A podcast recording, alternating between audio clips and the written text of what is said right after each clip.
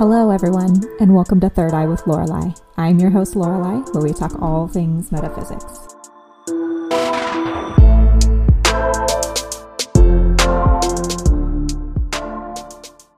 Um, so there's also, ugh, boy, God, I'm having a hard time with the speaking today, y'all. Okay, we're, we're getting it together here. My harmona, har, oh God. And I imagine you see an uptick of that more at the end of the day, and that which is kind of like starting in the middle of the day, and then like starts to rise more at the end. So let me restate that just because my phone is an asshole. Okay, really, I'm the asshole because I forgot to put it on silent. Yeah. Anyway, so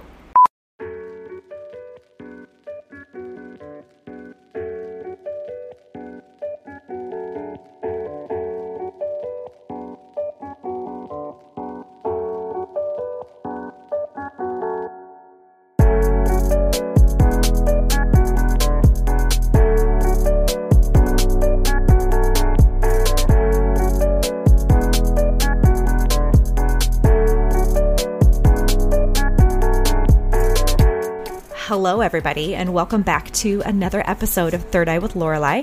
Thanks for coming back and visiting with me again and hearing about all the things that I've been looking up and thinking about this week. And actually, the topic that I'm doing this week, I've actually been thinking about for, gosh, a number of months. And I've been kind of like, playing with the idea of talking about it and I'm I've just been super excited about it but at the same time I'm kind of like mm, do people really want to know about all this stuff? Because I'm super interested in it because I'm a healthcare worker. So obviously, my mind is already kind of based in the body as it is. And so I'm, I'm, I'm just going to go with it and I'm going to see how you guys like it. And please let me know how you like it. so I'm going to be talking today about male and female rhythms and hormone balances. And I know that that's like, oh, that's not really like spiritually based, but it in the same time it kind of is though because if your body is not in tune or aligned, you can't really be your best in spirituality either. All of it has to kind of take a front seat. Your mental, spiritual, and physical health has to kind of be in line. Otherwise, it's not really going to feel good to be experiencing anything if like one thing is out of sorts. You know what I mean? So, at any rate, I'm going to talk about that today and I hope you guys love it. I I have been just absolutely amazed in discovering all of these things. So, let me know what you guys think. So, at, let's let's scale it back here though. We're going to talk about the crystals of the week. So, let's let's start from the beginning. I get ahead of myself when I get excited, as you guys know. So, at any rate, I started last, uh, well, not last week because we had our uh, my interview with the wonderful Vicki Davis, but this this week, uh, actually, I'm going to continue on the quartz series because I started a few weeks ago when I talked about the different types of quartz and how many there are. And it's just incredible. And I can actually probably do more than one today, which will be really cool. So, the first one that I'm going to talk about is the Amphibole quartz, also known as angel phantom quartz. And I'm looking this up, um, up out of the Crystal Bible 2 by Judy Hall. Now, again, this is a series of books, and this is the second one. And she talks about Angel Phantom Quartz.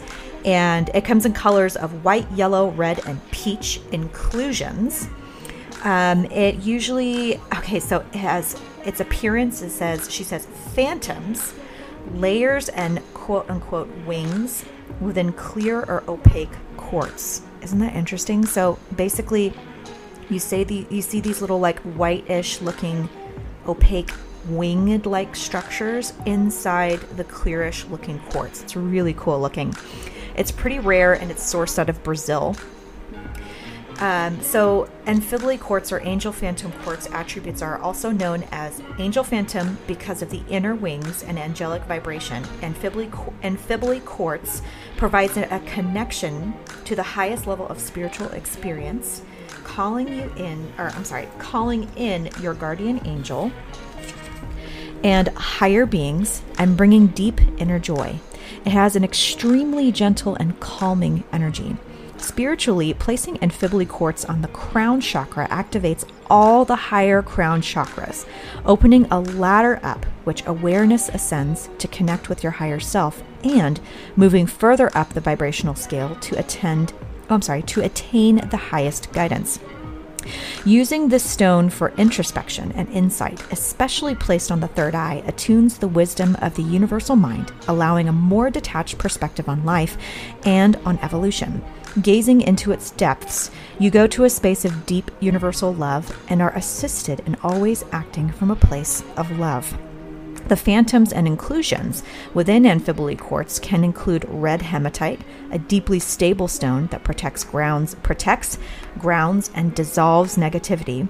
White, ooh, that's a word, kaolinite, K A O L I N I T E, kaolinite, which opens the inner ear, and yellow peach limonite, which stimulates and guards against psychic attack or mental influence, making the stone a useful companion for spiritual journeying. Phantoms symbolize the numerous lifetimes of the soul and take you traveling through multi dimensions. They break up old patterns and assist in reconnecting to ancient wisdom held in your soul memory. Environmentally, it has been suggested that Amphiboly is the perfect workplace stone as it subtly shifts the energies to the highest possible and brings about cooperation and harmony. Triangulating three amphibolies provides a perfect meditation or creative space. For healing, Amphiboly quartz works best at. Oh, God, that word really trips me up, man. Okay. Amphiboly quartz works best at the non physical level of being. Not entirely. I, am guessing really what she means is it's mainly just your energetic bodies that this stone is very particular in um, catalyzing change as opposed to experiencing any physical healing. So it's not going to like you know, help with like filtering out your blood or helping with headaches or sleeping better. So, this is just going to solely help you with your energetic bodies. At least that's what I'm getting from this. And to position correctly, you want to hold it, just hold in your hands um, or grid it or place as appropriate. Okay, so that is um, Amphiboly quartz, also known as phantom, no, I'm sorry, angel phantom quartz. Okay, so the second quartz is blue quartz. And um, obviously, it comes in a blue color, and it, its appearance is usually a clear blue or patches of threads included in the quartz. It looks, you know what it kind of looks like? Is it kind of looks like a cross between lapis lazuli and like a little bit of caraway because the blue is really deep. So it's almost like a like a royal, almost purpley kind of blue. So it's rarity. So it's the natural form of blue quartz is rare, and it's sourced worldwide. So its attributes are placed at the throat chakra. Blue quartz reaches out to others and is of great assistance in understanding your spiritual nature. Spiritually, this tranquil stone facilitates passing through a metamorphosis mentally Blue quartz reverses disorganization as it instills mental clarity and self discipline. Calming the mind, it assuages fear, inspires hope, and fires creativity.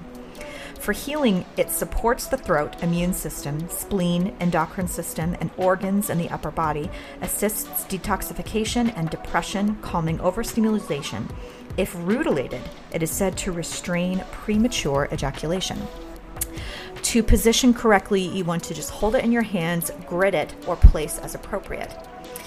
Additional forms are indi- oh man, indicolite, in, indicolite quartz, which is blue tourmaline included quartz.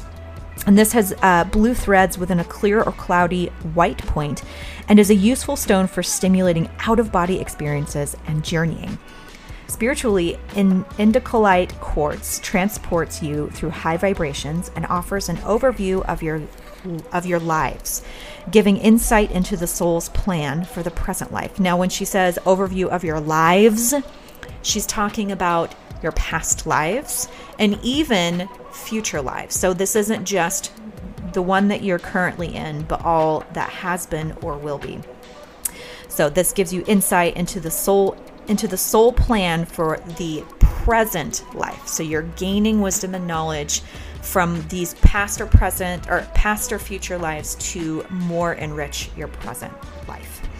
Psychologically, if you have been using revenge as an escape from past pain or attack as a defense against the possibility of being hurt, or are caught in a similar destructive pattern, Indicolite quartz frees you up to offer forgiveness and tenderness both to yourself and others. Emotionally, Indicolite quartz releases blocked feelings and enables speaking about them. It ameliorates sadness, offering comfort and insight into the deeper causes and consequences of grief and loss. This beautiful stone teaches that no one ever mourns alone. It accesses a multitude of spirit guides and helpers who gather close to assist a soul who is dying or one who will be left behind through a difficult transition. It also reminds you that while the body may die, love does not. Indicolite quartz also teaches that death occurs at the right time for the soul, no matter how inopportune it may appear.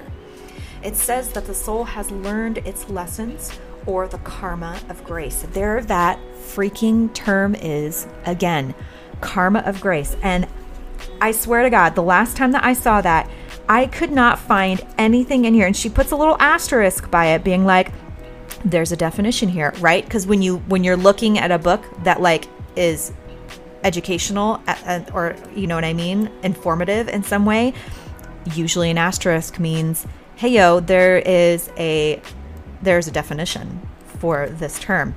But I don't see no definition. I've been looking through this book nonstop, and there ain't no definition here, Judy Hall. So yeah, what what about that? What what what it do with that? Okay. Anyway, learned its lessons or the karma of grace has come into operation. Gifts have been developed and the soul has headed home, and the stone is there to comfort those left behind. Ideal for healers, this stone prevents negativity from sticking and assists in locating the site of dis-ease. The crystal quote unquote jumps when it reaches the point of greatest disharmony. Place, oh God, can you imagine? Did, did you guys just imagine that for a moment? Like the stone actually jumping? I mean, maybe that's what that means, but it's really interesting. Like if it's like you have like a really horrible block or something like that on one of your energy bodies and it's just like, whoop, there it is. Sorry. The thought of it is a little bit humorous to me. I mean, hopefully you guys see that too. I, I don't know. Anyway, very wild imagination. Anyway, place indicolite quartz anywhere there is dis-ease or congestion. Indicolite quartz is beneficial for a chronic sore throat, cellular memory, the pulmonary and immune systems, the brain, fluid imbalances, the kidney, bladder, thymus, and thyroid, sinusitis, bacterial infections, the throat, larynx, lungs, oof, this this one esophagus and eyes. Okay. Also for soothing burns and overcoming insomnia and night sweats. Well shit i feel like that's like everything. It's all the things. Kind of. Anyway blue quartz with lazulite lazulite l-a-z-u-l-i-t-e has a profound and pure energy that brings about cosmic alignment and attunes to the bliss of the infinity of being wow that's a woo woo um, sentence if I've ever heard. a useful stone for meditation and metaphysical gifts. It creates an anchor into the divine and stimulates recognition of your own divine being. This stone is useful if you wish to know underlying causes of control control freakery. She said freakery in this. oh my I I love you, Judy Hall. That's I love that you use the word freakery. I this is the best thing ever. sorry. I'm going off on a lot of tangents today, guys. I'm sorry. Anyway, okay. Underlying causes of control freakery or addiction. Bringing about in depth healing of past or present life causes and creating unshakable self confidence. Okay, so those are the two quartzes that we're covering today blue quartz and amphibole quartz. And heaven help me if I find a really good picture of both. Here's hoping. Fingers crossed. At any rate, let's move on to the quote of the week. And I got this quote out of this really beautiful book that I read that was uh, referred to me by my best friend, um, Leah. And this is Ask and It Is Given by Esther and Jerry Hicks, the teachings of Abraham. And this is one of the things that they say in it that I thought was absolutely gorgeous. Okay. You are empowered beings. You are utterly free to create. And when you know that and are focused upon things that are in vibrational harmony with that, you feel absolute joy. But when you think thoughts that are contrary to that truth, you feel the opposite emotions of disempowerment and bondage. And all emotions fall somewhere within that range, from joy to disempowerment. Use your emotions to feel your way back to well being. Okay, so that is the quote of the week. And now let's talk about the topic. So, we're going to be talking about male and female rhythms and cycles. And they're very, very different. Um, so, like, the short and dirty of this is that male hormone cycles are usually 24 hours, female hormone cycles are 28 to 31 days. And we all live kind of by this 24 hour cycle, also known as a circadian rhythm. And for men, that's fine because their fluctuations usually are in harmony with that time frame. Whereas for women, it's not it's not in harmony with that time frame. We need a lot more time because we have different phases in a month that we have to be very aware of. Now, for men, um, so I looked up a little bit more about male hormone cycles and like what they look like, and I um, I looked up this article off of myhormonology.com forward slash forward slash learn forward slash male dash hormone dash cycle forward slash. That's a lot. Very sorry. And I thought this one was a very nice, like, to the point, you know, about what male hormone cycles look like. And most people, I feel like most men are aware of, like, you know, what is going on, but maybe not. We'll, we'll see. Anyway. So this is, let me see. Do we have, who, who wrote you? Uh, Made with Love by Niall Flynn. Okay. Thanks, Niall Flynn. Fabulous. Okay. So, this is what they have to say about male hormone cycles. Instead of having a month long hormone cycle like women, men go through an entire hormone cycle every 24 hours.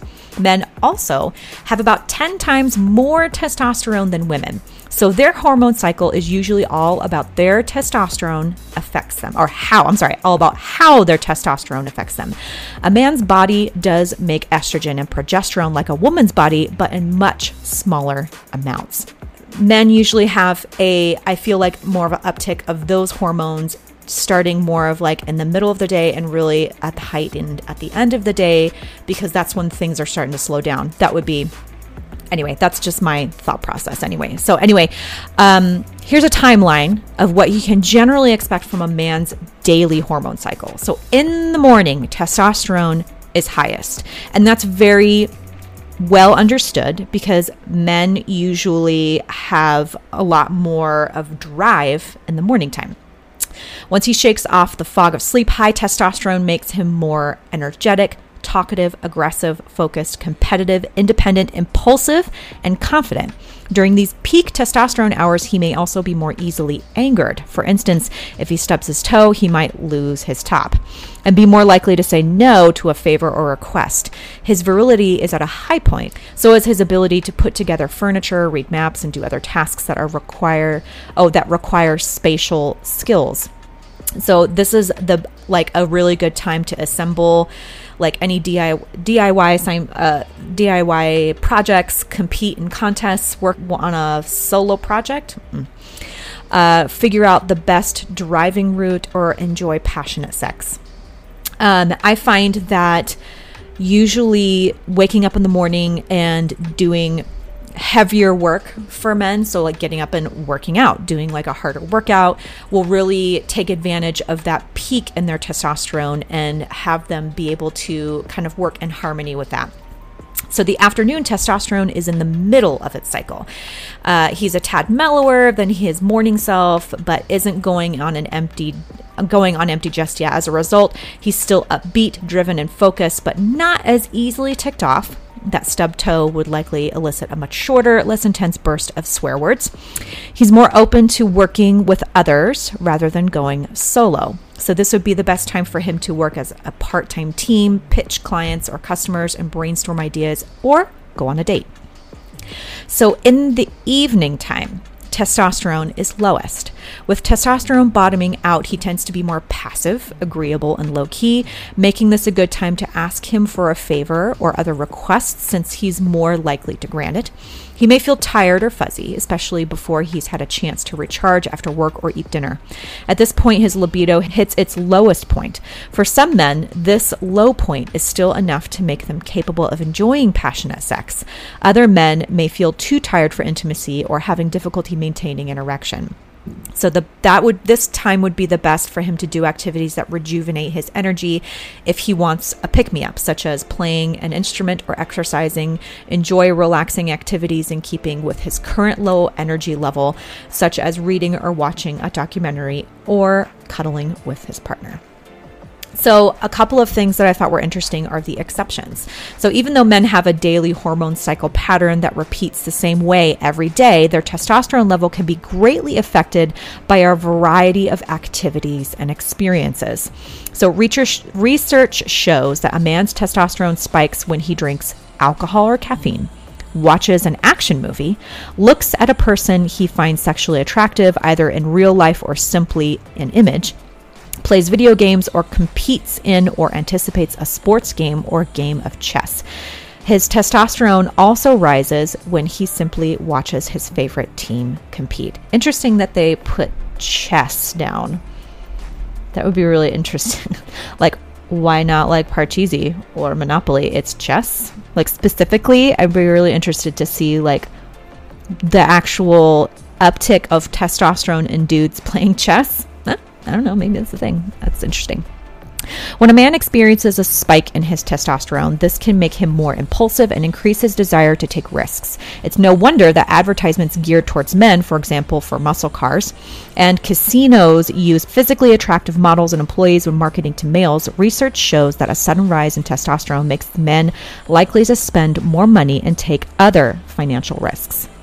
A sharp rise in testosterone can also make men more aggressive, which may be one reason why some men who watch their favorite sports team win a major tournament then go on to celebrate by rioting in the streets and turning over cars. Sure, beer likely helps fuel that behavior, but high testosterone plays a role too. Testosterone can plunge suddenly, too. For example, research shows that when a man watches his favorite sports team lose a game, his testosterone dips sharply.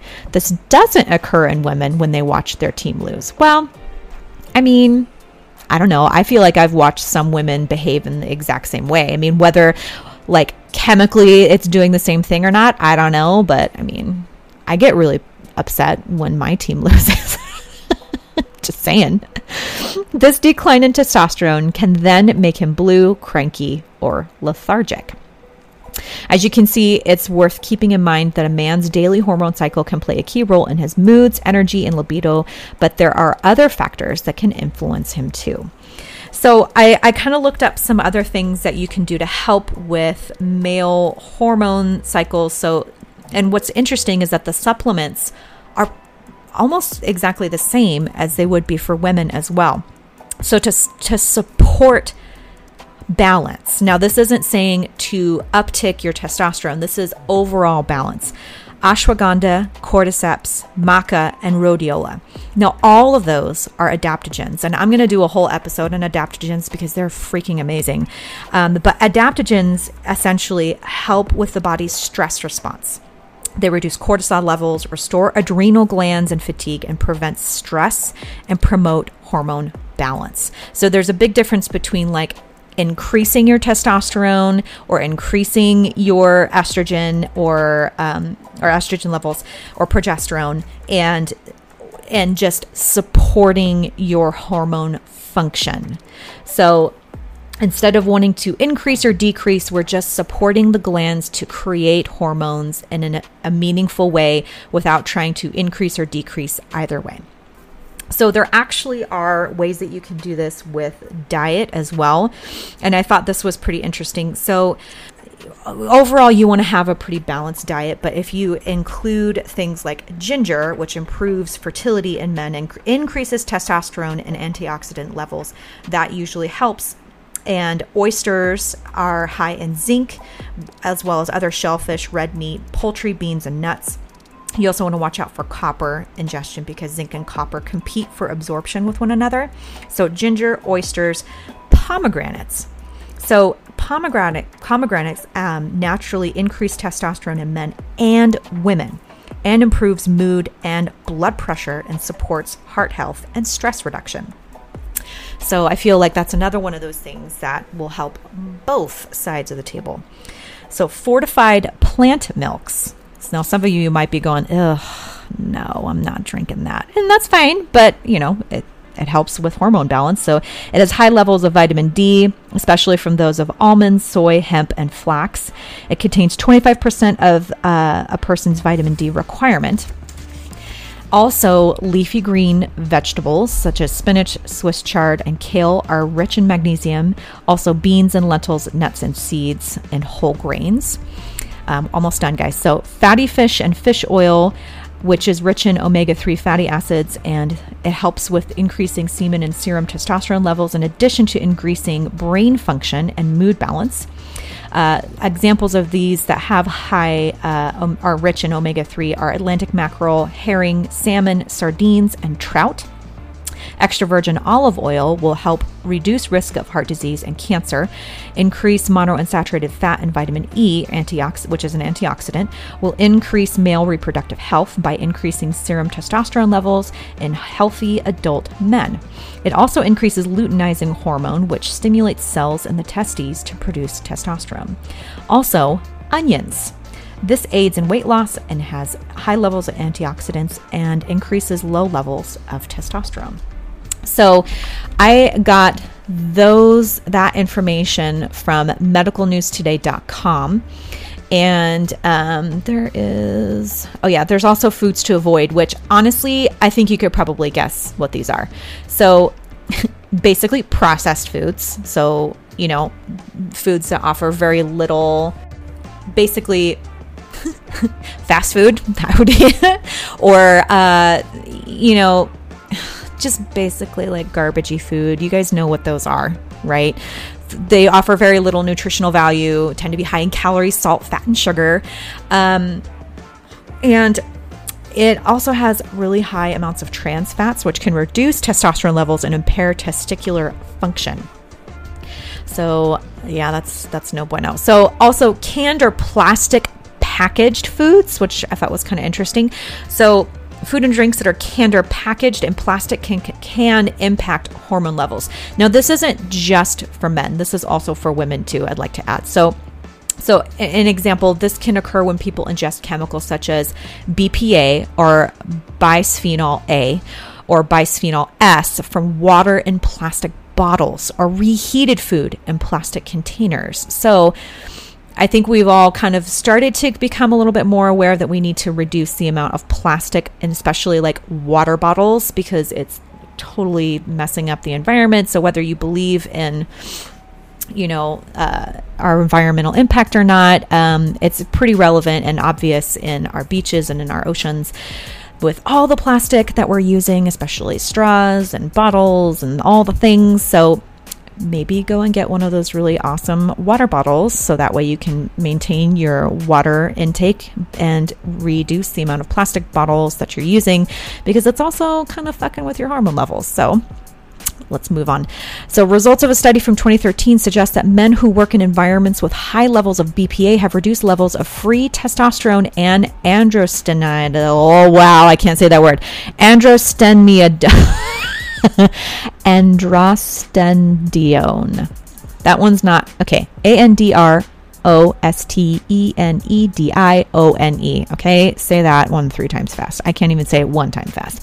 A hormone that can convert into testosterone or estrogen. It is important to note that participants in the study worked in factory settings and food packaging BPA is present in much smaller quantities.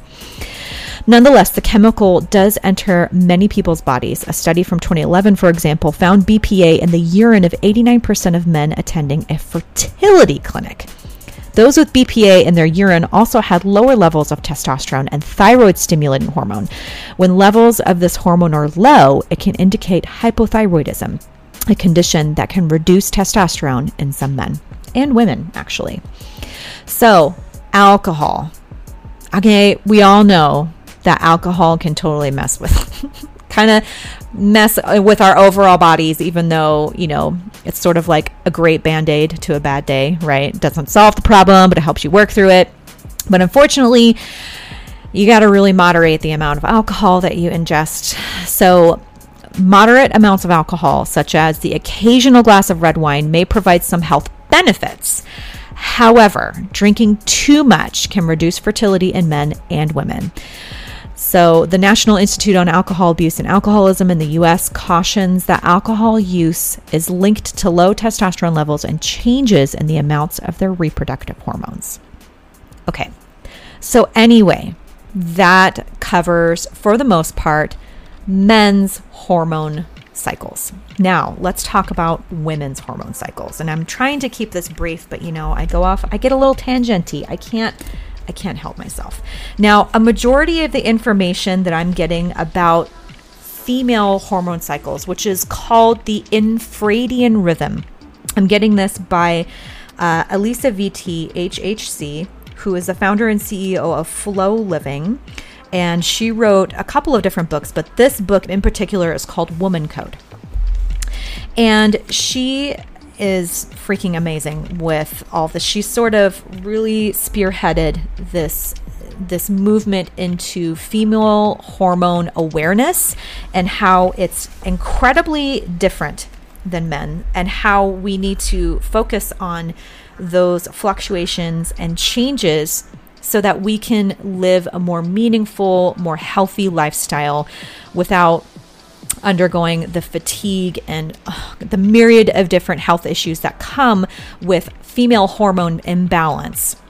Because, not to say that men's hormone systems are simpler but in essence you know since they have that 24 hour cycle it you know they they can go day to day and just kind of replenish whereas women it's not a 24 hour thing. And if you're if you're like me that has lived most of your life on a 24 hour basis you've you've had really painful periods. You've had the really high highs and low lows with your moods and with uh, a generous amount of fatigue and also you know having those incredible mood swings with the changes of your hormone cycles. And it really shouldn't be this massive swing from each thing at all. In fact it should be relatively like i don't want to say easy but in, in essence it kind of should be if you're in balance anyway so that's why we have to kind of come away from this 24 hour cycle and into this like day to day, week long thing instead. So, anyway, women have four different phases the first phase is the follicular phase, which the duration is 7 to 10 days. Not 24 hours, y'all, 7 to 10 days. And the hormone focus in this is the hypothalamus signals your pituitary gland to send follicle stimulating hormone to your ovaries, telling them to get ready to release another egg. Several egg follicles start to swell in preparation. Estrogen increases to thicken your uterine lining so that it can host an egg. So, your body focus in this is physical energy increases throughout this phase. And now, this is the first phase, you guys. A lot of times, like when we look at, like, you know, taking hormones to like balance ourselves out, like with with birth control, they start like the first day of your menstrual period as the first. But this is talking about your first phase, which is the follicular phase. So this is right after your menstrual cycle has or your your your menstruation, so your bleeding time is done. Okay, so the follicular phase, um, you have physical energy that increases throughout this phase, and you may sometimes feel restless.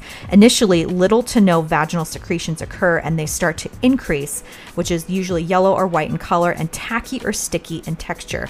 Now, listen, guys, you're to have to get comfortable with me talking about vaginal secretions. So if you're a dude in this, I love you. Thank you so much for listening to this and taking in time to educate yourself about like women's hormone cycle and what it looks like because it's, it's a thing. This is what happens and it's completely natural and fine. And we should move away from the stigma of women's vaginas and women having secretions being gross and women having bleeding cycles being gross because it's not gross. It's actually fascinating and really educational. You can utilize where you're at in your life by following your cycle. So anyway, I'm sorry. I get I'm really tangenty today. I'm going to try and rein it in. So your lifestyle focus in the follicular phase should be focused around creativity and new beginnings characterized by this phase. So, this is the time to direct your energy into stimulating projects at work and at home. Plan brainstorming sessions with your coworkers. Save your most mentally challenging assignments for this week. Since your brain's penchant for creativity at this time makes it easier to problem solve. Your physical energy is at one of its highest points during your follicular phase. Emotionally, you feel outgoing, upbeat, revitalized. When setting your social calendar for the month, RSVP yes to invites during this week when you'll have the most energy to be out and active. It's also an ideal time to plan to see a new exhibit or check out new bands. You'll be most open to new experiences and will find it most stimulating during this time. So, your food focus fresh, vibrant, light foods make you feel more energized during this phase when all hormone levels are at their lowest.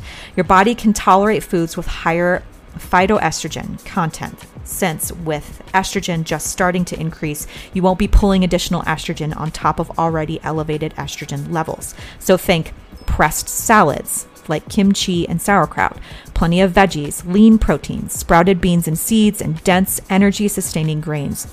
How you cook your food matters too. So, favor light cooking methods such as steaming or sauteing during the follicular phase.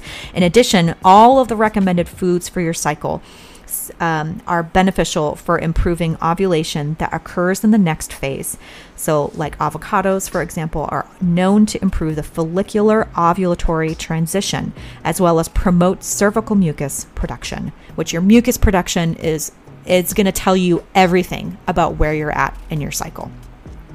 Exercise focus. Try something new take that Zumba or yoga sculpting class you've been yearning to try out at your gym. If you can go, hopefully, gyms, I think gyms are starting to open now. Anyway, putting your brain and body in a new, stimulating situation feels like an easy, natural thing for you to do at this time of the month.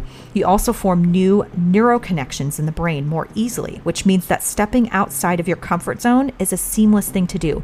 Furthermore, new activities are more likely to stick when you start them now than at any other point of your cycle. You have the energy to go for those more challenging workouts at this time, too. Okay, that is the follicular phase. So, this is your high energy phase, okay?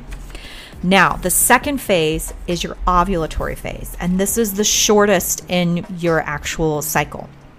So, the ovulatory phase is anywhere between three and four days. The hormone focus is a sharp rise in follicle stimulating hormone, followed by an increase in luteinizing hormone. Also, from the pituitary, stimulates one follicle to swell further and burst, releasing an egg into one of the fallopian tubes. That egg then travels to the uterus. Estrogen levels continue to increase, further thickening the uterine lining and supporting the growth of immune system cells in the uterus. Testosterone takes a quick surge and drops right around ovulation. So it feels like you kind of have like a surge in all of your hormones right in this really short time frame. Your body focus is you're going to have vaginal discharge in an increase in vaginal discharge and it is usually clear, wet and slippery or stretchy on your day of peak fertility. So this is really important especially if you're wanting to conceive or if you're wanting to try and not conceive either way. And the reason why is because it looks different during this time frame. So if you're having like an, an excess amount of vaginal secretion and it's usually pretty like like an egg white, that's when you know that you're ovulating. So, as you move past this peak day, vaginal discharge dries. You may feel pelvic pain with the release of an egg, as well as a surge of energy or a sense of depletion, along with cravings or a headache. So, the lifestyle focus here is connecting with community, is at the heart of this phase. This is a time to have important conversations, whether it's with your spouse, your mom, or your boss. If possible, hold off on having those conversations until this ovulatory phase when your heightened communication skills will allow you to convey your thoughts and opinions more clearly, as well as be more receptive to those of others. If you're planning to ask for a raise, do it during your ovulatory phase. This is also an ideal time to go on first dates, since your increased communication skills will make you that much more magnetic.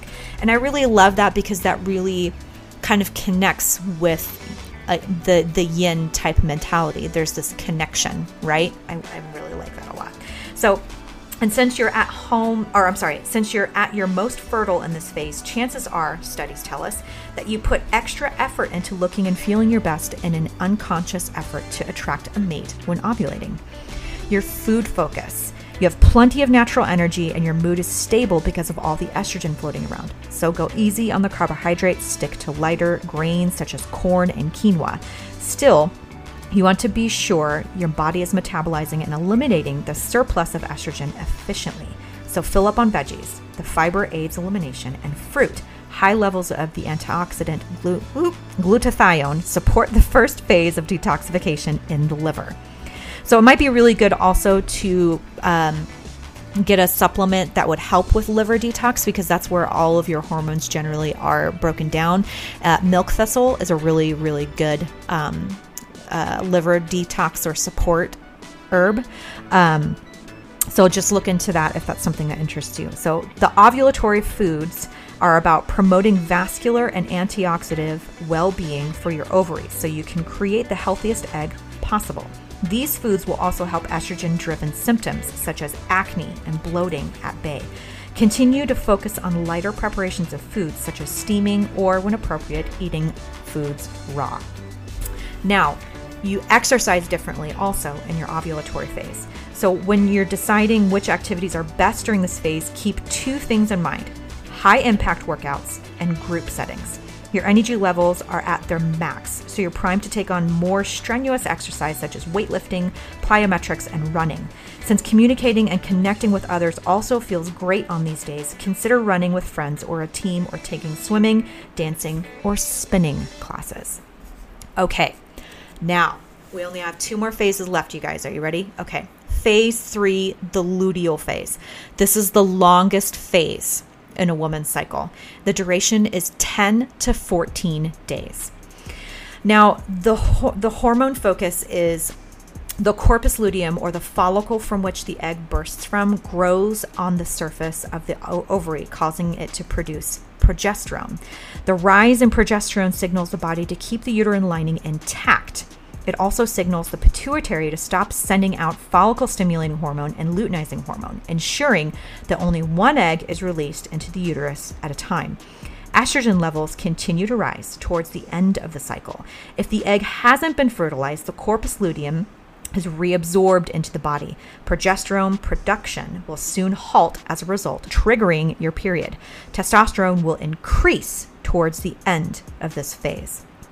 And you know what's kind of funny when I think about that is like this whole stigma of women being grouchy, you know, towards like their their period because testosterone is really high and like uh, it's like we're acting a little bit more like men in our menstrual cycle. sorry. I I think that that's really funny. anyway, I'm sorry. I'm sorry. I'm sorry. Let's keep going. Your body focus. Physical energy declines, and premenstrual symptoms may develop towards the end of your cycle. Symptoms such as bloating, irritability, headache, mood swings, and cravings. So, your lifestyle focus here is awareness, attention, and comfort are key now. As the corpus luteum is reabsorbed, your energy begins to soften and turn inward. You'll notice that you have the desire to nest, making the luteal phase an ideal time to take care of domestic chores. Whether your lists include reorganizing your shoe closet, doing a month worth, oh my God, doing a month's worth of laundry, Jesus. That sounds awful to me. I'm sorry. Or making a big grocery shopping trip. Also, that doesn't sound great to me. The particular ratio of estrogen to progesterone in this phase makes you notice things around you that you didn't see before. As a result, your brain begins to prioritize administrative, detail driven responsibilities you may have ignored all month, perhaps giving you the urge to clean your apartment or house from top to bottom, reconcile your online banking, or cook a week's worth of meals at one time. I, I swear to God, every single time I get into my luteal phase, that's that's I I still can't I still can't build up the the fortitude to meal prep. I want to so bad, but I'm just like, but I don't really feel like it. Maybe I'm not in hormone balance. I do feel like I'm more in hormone balance than I ever have been, though. By doing this, by the way, it's pretty remarkable. But anyway, I never want to meal prep. Sorry. Anyway, you'll also feel a need to nest on an internal level, perhaps paying extra attention to your self care regimen, such as taking a long, luxurious baths or simply relaxing with a book or a movie. Try slowing down social engagement during your luteal phase so you won't feel needlessly exhausted. Uh, so, you want to focus on foods that are rich in B vitamins, calcium, magnesium, and fiber. Combined, they will optimize the quality of the luteal phase in several ways. First, these foods stave off sugar cravings caused by the heavy use of B vitamins in promoting progesterone production. Second, the calcium magnesium combination leafy greens is essential in mitigating the effects of fluid retention that are so problematic for women during this phase. Finally, the fiber concentration will help your liver and large intestine flush estrogen more efficiently through the bowel, ameliorating the effects of estrogen dominance. In addition, healthy natural sugars help with the dip in estrogen that occurs in the second half of the luteal phase and that can make you feel irritable. One of the best ways to achieve this is by roasting or baking vegetables, which increases the concentration of those sugars so the veggies taste sweeter. In addition, Make sure you have an adequate intake of complex carbohydrates to stabilize serotonin and dopamine levels in the brain and help prevent mood swings. Now, for your exercise focus. During the first half of the luteal phase, your energy may still be high. So, you want to continue with the more strenuous activities you took on during ovulation. Then scale back on your intensity during the final five days with activities such as walking, Pilates, gyrotonic training, which I don't really know what that is. Oh, anyway, and vinyasa yoga. You may feel a little more sluggish and experience more water retention towards the end of this phase. So, choose exercise with lower resistance, such as using the elliptical trainer or swimming. I feel is really, really helpful, especially when I'm getting closer to my menstrual phase. Like it, that's that always feels really good. You'll still be working your muscles, but it won't be as jarring for your body. Okay, now we're on to the last phase, the menstrual phase, and this usually is three to seven days in duration. The hormone focus here is progesterone, which production drops off as the corpus luteum disappears, triggering the shedding of your uterine lining and your menstrual phase, also known as your period or bleeding phase. Estrogen peaks and then drops, stimulating your hypothalamus to prepare for another cycle of ovulation. The body focus here is a combination of brown spotting and red bleeding characterize this phase.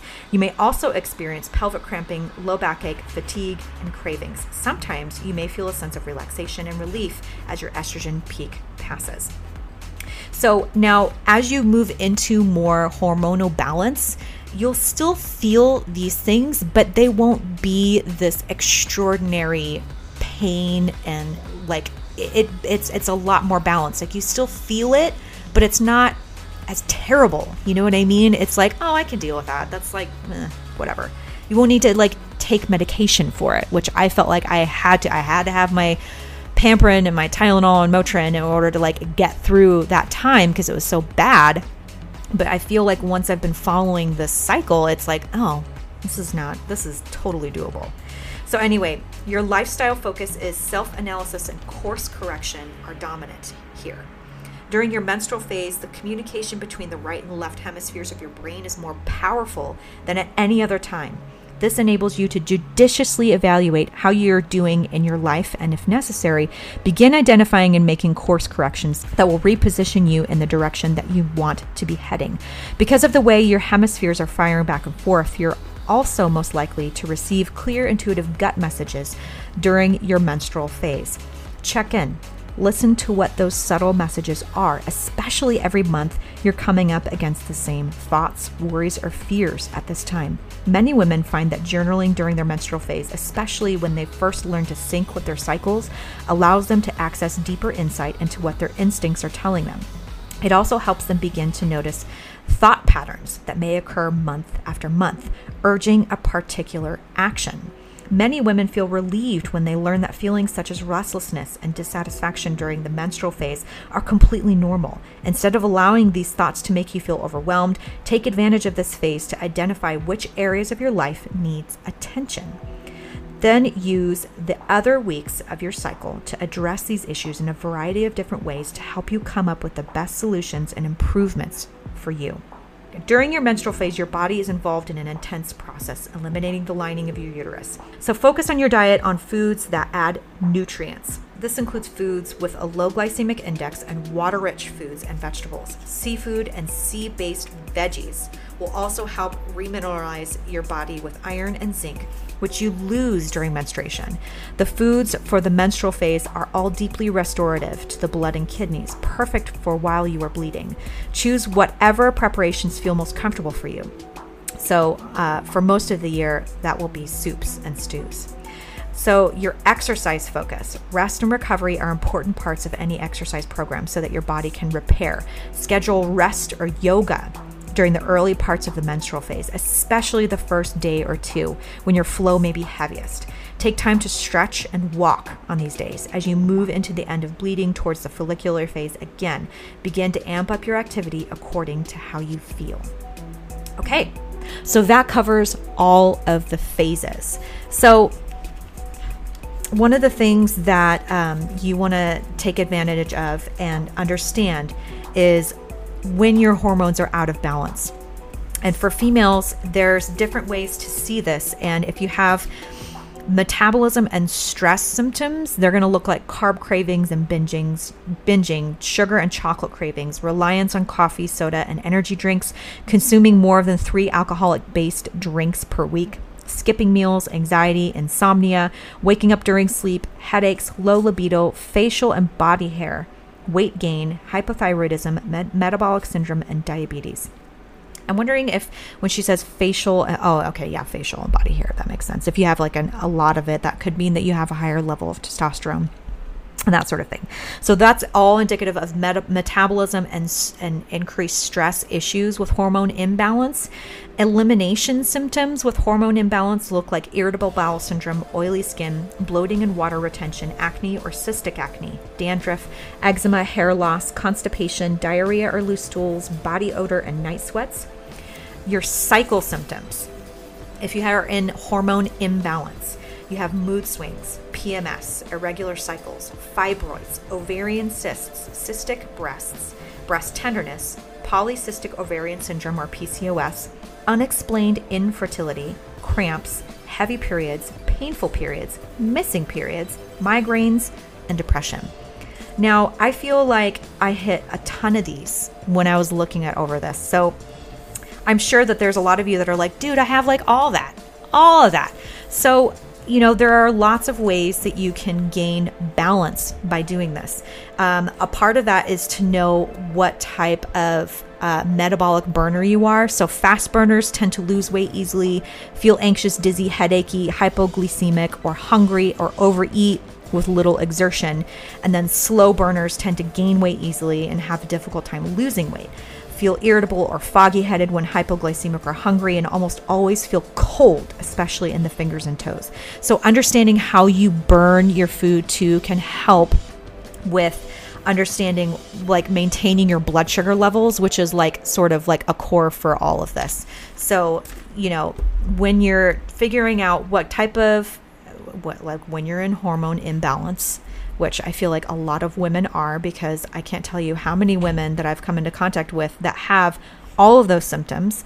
So, understanding how you burn your food and then maintaining your blood sugar levels by eating smaller meals per day and really focusing on you know the foods like especially vegetables and uh, lower glycemic uh, carbohydrates and fruits that will really help um, and then also understand what what type of energy you emit all the time um, will really help to know like where you're balancing in.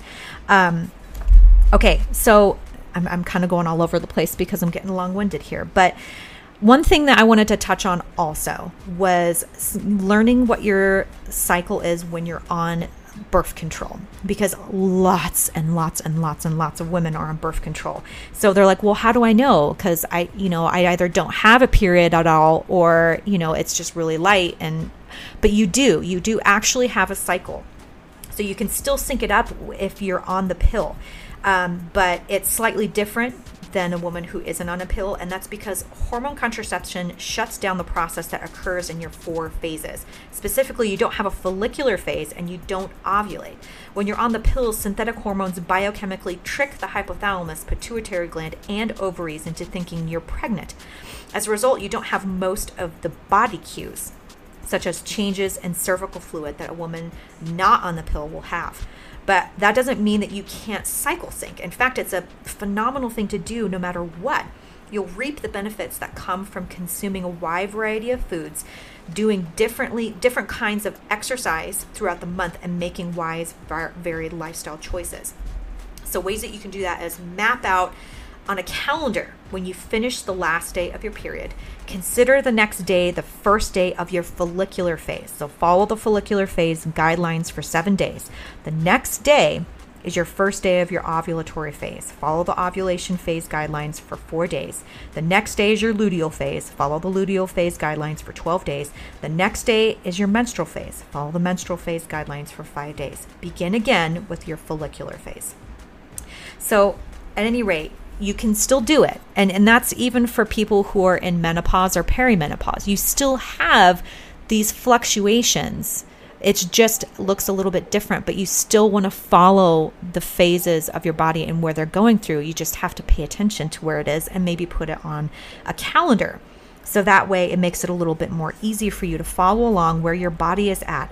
A lot of this is just paying attention to what is going on in your body where you're at so that way you can understand what you need to do during that phase because it's specific. It's not just a 24 hour thing, it is a, a month long thing. And if you if you try this out, I, I, I swear it is it has been a huge thing for me. I have never had a pain free period in my life until now.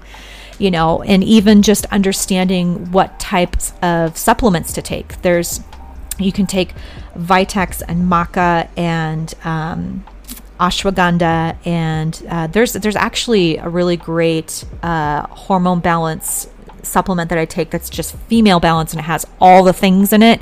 And I think it's by Now Organics, and uh, it's it just says female balance, and it's I, I love it. It's been really helpful for me to stay pretty even keel throughout my entire cycle. So ladies and gentlemen, if you are listening to this, first of all, I love you. Thank you so much for listening to the female balance portion of it because I feel like the more all of us can get in tune with the female cycle, I feel like we'll be able to understand each other a little bit easier and how we differ and how we are so powerful in our bodies' different ways that we create you know and for women you know it has to be a little bit more complicated because we do some pretty fucking complicated things. Like create humans you know that's a pretty profound thing that we are able to do. And following your hormone cycle is a great way that if you do want to get pregnant is a way for you to get pregnant easier by balancing out your hormones and understanding what's going on inside. So if this interests you, I highly, highly recommend Woman Code by Alisa Vitti. She's fabulous. She has a website called FLO Living, so go and check that out if it is something that is some that is troubling you. It's been really helpful for me. Um, and hopefully, you can get rid of symptoms like endometriosis and PCOS and all the things that can be really hard when you're following a 24 hour cycle, which isn't meant for your body, it's meant for a male's body. So, anyway, this has gotten really long winded, but you know, I kind of knew that this would be the case with me because I love all things when it comes to the body. And, you know, I'm into obstetrics. I mean, that's what I do. I help babies come into the world. So, following a woman's body and her hormone cycle is something that is very close and near and dear to my heart. So, I hope all of you that are listening to this has gotten something out of it. And I hope that you really enjoyed some of the extra education, albeit a lot more dense than my normal thing. But I love it. I love talking about how our, our human body can do some of the most incredible things and are connected in a really beautiful way. And yeah, let me know what you think about this, you guys. If you love it, we're, I mean, we're trying to balance out the spiritual, the physical, and the mental, and you know, so that way we can grow in every way, shape, and form. So, anyway, love you guys, and I really hope that you enjoyed this as much as I did. And I look forward to talking to you again next week. And until then, love and light to you all. Now for your food focus. The foods you see listed for the luteal phase. Oh God, bleh. Okay. So he his uh triangulating three amphibole provide. Ugh. Oh boy. that that's that's kind of a lot. Hold on. I feel like if I were to depict somebody saying that line, it would be someone who is quintessentially woo woo. do you see do you see who I'm talking about in your mind's eye right now?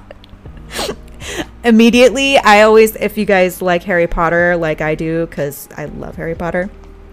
It reminds me of um, the uh, tr- Professor Trelawney who who who practices and teaches divination, and she has these huge Coke bottle glasses.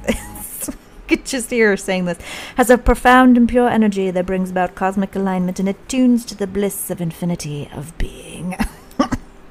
okay, I'm moving on now. Sorry.